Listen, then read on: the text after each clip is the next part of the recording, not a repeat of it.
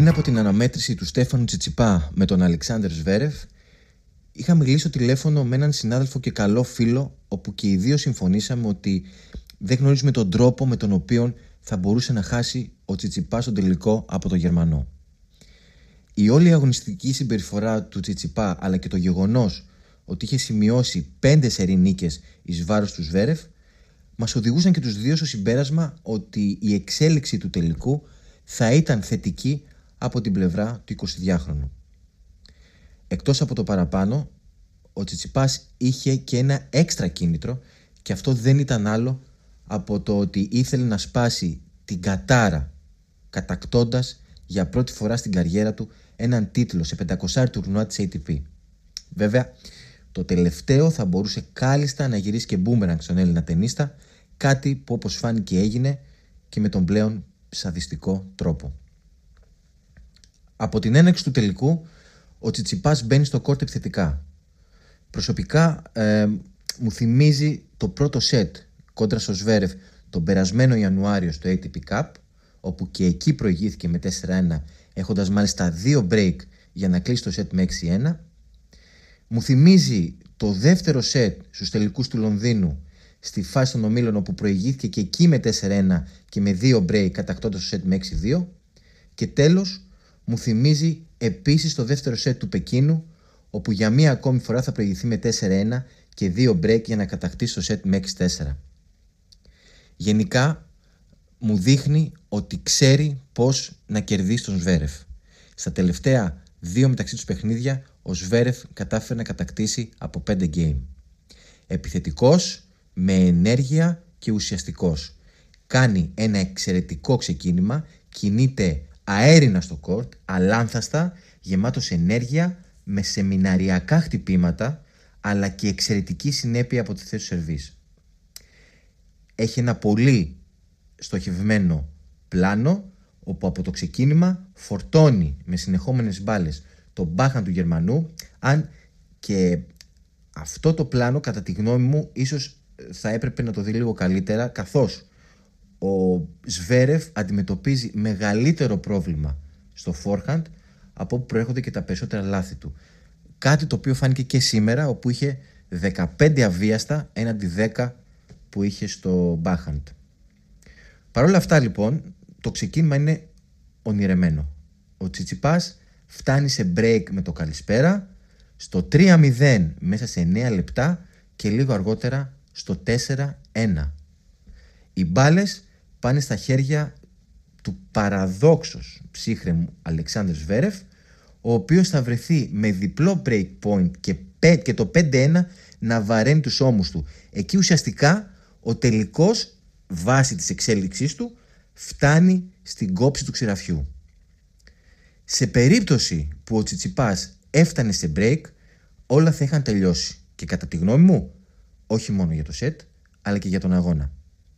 Ωστόσο το 5-1 δεν έγινε ποτέ. Ανταυτού, στο αμέσως επόμενο game, ο Σβέρεφ θα φτάσει στο break και από εκεί και πέρα με συνολικά 5 σερή game θα καταφέρει να κάνει το 6-4 κατακτώντας το πρώτο σετ. Αυτό ήταν και το πραγματικό ζουμί του τελικού. Το πρώτο σετ. Τα τελευταία game του πρώτου σετ. Σαφώς κανείς δεν μπορεί να πει με σιγουριά ότι εάν ο Τσιτσιπάς θα μπορούσε να κατακτήσει το πρώτο σετ ότι θα έφτανε και στη νίκη. Όμως, όπως είπα και παραπάνω, με την αγωνιστική εικόνα που είχε μέχρι το έκτο game του τελικού, ο Τσιτσιπάς έμοιαζε με πραγματικό τείχος. Τι έγινε; Απλά θεωρώ ότι έδωσε και χώρο και χρόνος στο Σβέρευ στο να βρει το δικό του ρυθμό να βρει λύση στην πίεση που του ασκήθηκε στον backhand και κυρίως να συνεχίσει να έχει μια αξιοπρεπέστατη παρουσία από το σερβίς αποφεύγοντας τα διπλά λάθη τα οποία είναι και ο μόνιμος προβληματισμός για τον Γερμανό ταινίστα. Με λίγα λόγια, άφησε τον Σβέρεφ να πάρει ανάσες. Δεν τον τελείωσε όταν και όπως θα έπρεπε.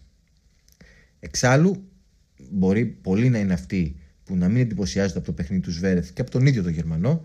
Ωστόσο, όπως και να το κάνουμε, είναι ένας ταινίστα που έχει κατακτήσει 14 τίτλους σε 23 τελικούς, όντας μόλις 23 ετών. Δηλαδή, ένα χρόνο μεγαλύτερος από τον Τσιτσιπά. Όπως και να το κάνουμε, είναι ένα ταινίστας όπου δεν επιτρέπεται να του δώσεις χώρο και χρόνο. Πάντως, παρά το γεγονός της ήττας, θα ήθελα να σταθώ στα θετικά σημεία της εβδομάδας του Ακαπούλκο. Ο Τσιτσιπάς έδειξε ένα πολύ καλύτερο πρόσωπο από αυτό στη Μασαλία. Και ουσιαστικά αυτό, έχει και, αυτό είναι και το σημαντικό στην, ε, στο τουρ. Το να μπορεί να δείχνει βελτίωση από τουρνουά σε τουρνουά. Είχε πλάνο, είχε σοβαρότητα, έκανε εξαιρετικά διαβάσματα στα παιχνίδια του, φτάνοντας μάλιστα στον πρώτο τελικό στη σεζόν και στον τεμπούτο του στο Μεξικανικό Open. Έδειξε μαχητικότητα ακόμα και σε ένα παιχνίδι που έχασε με 2-0. Ναι, μπορεί το κενό του διάστημα να ήταν αρκετά ικανό για να του κοστίσει τον τίτλο, όμως στο φινάλι του δεύτερου σετ προσωπικά και έτσι όπως είδα το παιχνίδι αρνήθηκε να πετάξει λευκή πετσέτα. Έδωσε τη δική του μάχη σβήνοντας ένα match point, σβήνοντας στη συνέχεια 6 break point για να λυγίσει στο tie break αργότερα, με το μεξικανικό κοινό να τον στηρίζει σε κάθε πόντο, φωνάζοντας δυνατά το όνομά του σε μια από τις πιο συγκλονιστικές στιγμές του τελικού. Με τα παραπάνω που, που είπα, η ήττα από τον Πιέ Ρούγκερ Μπέρ στη Μασαλία δεν είχε καμία σχέση με αυτή στον τελικό του Ακαπούλκο και αυτό γιατί ο Στέφανος Τσιτσιπάς πάλεψε για να γυρίσει ένα παιχνίδι για το, για το οποίο όμως δεν φάνηκε να είναι πνευματικά έτοιμος τουλάχιστον όσον αφορά τη διάρκεια. Αν αυτή ήταν πόνεσε πολλούς από εμάς, εκτιμώ ότι τον Τσιτσιπά το πήραξε περισσότερο από όλους, καθώς θεωρώ ότι ήθελε διακαώς τον πρώτο του τίτλο σε 500 τουρνουά. Επίσης, έχασε, ας το πούμε, την ευκαιρία να γίνει ο μόλις 7ο νούμερο 1 του ταμπλό στο Ακαπούλκο, που θα κατακτούσε αυτό το τρόπεο αχλάρι τέλος πάντων. Από το 1993 και μετά, μόλις 6 παίκτες έχουν καταφέρει κάτι παρόμοιο με πρώτο τον Αυστριακό και Πολυνίκ του θεσμού με τέσσερις τίτλους Τόμας Μούστερ, όπου το κατάφερε το 1996. Ακολούθησε ο Βραζιλιάνος Γκουστάβο Κερτέν το 2001. Το 2004 το έκανε ο Ισπανός και είναι προπονητής του Ράφα Ναδάλ Κάρλος Μόγια ο επίσης Ισπανός Νταβίτ Φερέρ το 2011 και το 2012, ενώ ο τελευταίος νούμερο 1 του ταμπλό που κατέκτησε το συγκεκριμένο τίτλο ήταν ο Ράφα Ναδάλ το 2020.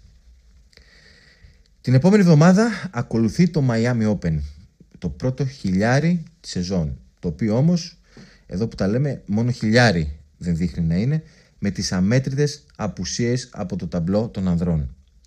Συνολικά από το τουρνουά έχουν μέχρι στιγμής αποσυρθεί 20 παίκτες με τον τελευταίο να είναι ο Νορβηγός Κάσπερ Ρουντ ενώ φυσικά μέσα στους 20 είναι και τα μεγαλύτερα ονόματα όπως ο Νόβα Τζόκοβιτς, ο Ράφα Ναδάλ, ο Ρότζερ Φέντερερ και ο Ντόμινικ Τιμ. Αυτή η εξέλιξη είχε ως αποτέλεσμα τη μετακίνηση του Στέφανου Τσιτσιπά στο νούμερο 2 του ταμπλό πίσω από τον Ντανιήλ Μετβέντεφ.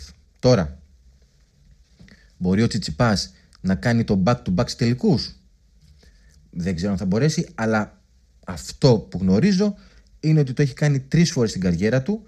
Το 2019 μετά τον τελικό της Μασαλίας όπου έφτασε στον τελικό του Τουμπάι χάνοντας από τον Ρότζερ Φέντερερ το έκανε μετά τον τελικό και την κατάκτηση του τίτλου στο Εστορίλ την ίδια χρονιά φτάνοντας στον τελικό της Μαδρίτης για να ιτηθεί από τον Νόβα Τζόκοβιτς μετά από την επική πρόκριση κόντρα στο Ράφα Ναδάλ στον ημιτελικό, ενώ και το 2020 μετά τον τίτλο της Μασαλίας έφτασε μέχρι τον τελικό του Ντουμπάι όπου και ιτήθηκε και πάλι από τον Νόβακ Τζόκοβιτς.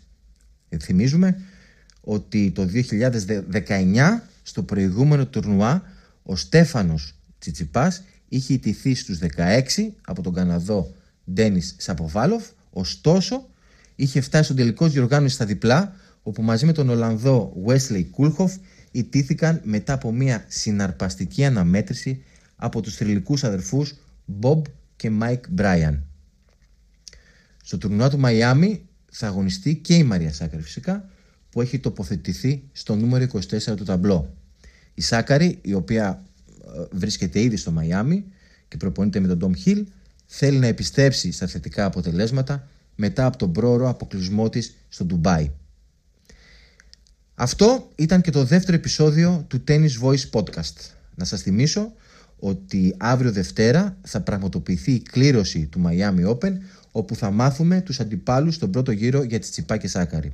Επίσης, αύριο θα αναρτηθεί στο προσωπικό blog σταθόπουλος.com η συνέντευξη του Αλέξανδρου Σκορίλα με, το με τον Έλληνα ταινίστα να λέει πολύ ενδιαφέροντα πράγματα, ειδικά για το αν ή όχι η Ελλάδα χρειάζεται τη δεδομένη χρονική στιγμή ένα τουρνουά 250 ATP και τι ο ίδιος προτείνει να γίνει. Μία σκέψη η οποία ομολογώ δεν μου είχε περάσει ποτέ από το μυαλό.